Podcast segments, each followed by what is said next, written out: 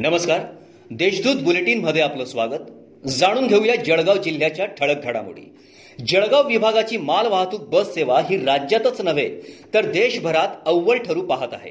नुकत्याच जळगाव विभागाने तिरुपती बालाजीला तब्बल सोळा माल वाहतूक बसेस रवाना करीत आंतरराज्य माल वाहतुकीत ठसा उमटवलाय आज अखेर नव्वद लाखांच्या वर उत्पन्नाला गवसणी घातली असल्याची माहिती विभागीय वाहतूक अधिकारी यांनी दिली आहे शहरातील बहिणाबाई उद्यानाजवळ गावठी बनावटीचे पिस्तूल घेऊन फिरणाऱ्या संशयित तरुणास एलसीबीच्या पथकाने अटक केली आहे. शनीपेठ हद्दीतील राकेश चंद्रकांत साळुंखे उर्फ लिंबू राक्या असे आरोपीचे नाव असून तो रेकॉर्डवरील गुन्हेगार असल्याचे समजते.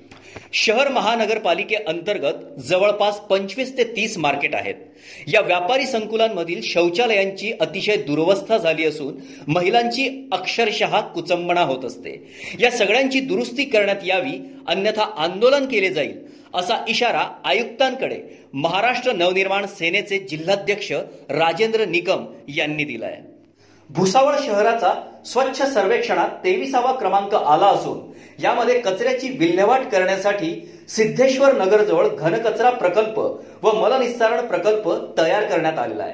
परंतु या ठिकाणी पालिकेचे दुर्लक्ष होत असल्याने या प्रकल्पाच्या कार्याबाबत प्रश्नचिन्ह निर्माण झाली आहेत. त्यामुळे प्रशासकीय राजवटीमध्ये हे शहरातील प्रकल्पाची वाताहत होत असल्याचे चित्र आहे. जिल्ह्यात मंगळवारी कोरोना पॉझिटिव्ह आठशे पस्तीस रुग्ण आढळले. जिल्ह्यातील कोरोना पॉझिटिव्ह रुग्णांची संख्या आता चौतीस हजार चारशे त्रेपन्न झाली आहे. जिल्ह्यात आतापर्यंत चोवीस हजार तीनशे चार रुग्ण कोरोनामुक्त झाले आहेत यातील नऊशे एकसष्ट रुग्णांना नुकताच डिस्चार्ज देण्यात आलाय. सध्या नऊ हजार दोनशे पंचावन्न रुग्णांवर उपचार सुरू आहेत. जिल्ह्यात आज एकूण सतरा रुग्ण दगावले आहेत. या होत्या आजच्या ठळक घडामोडी.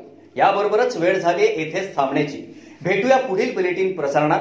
तोपर्यंत संक्षिप्त बातम्या आणि ताज्या घडामोडींसाठी देशदूत डॉट कॉम या संकेतस्थळाला भेट द्या. धन्यवाद.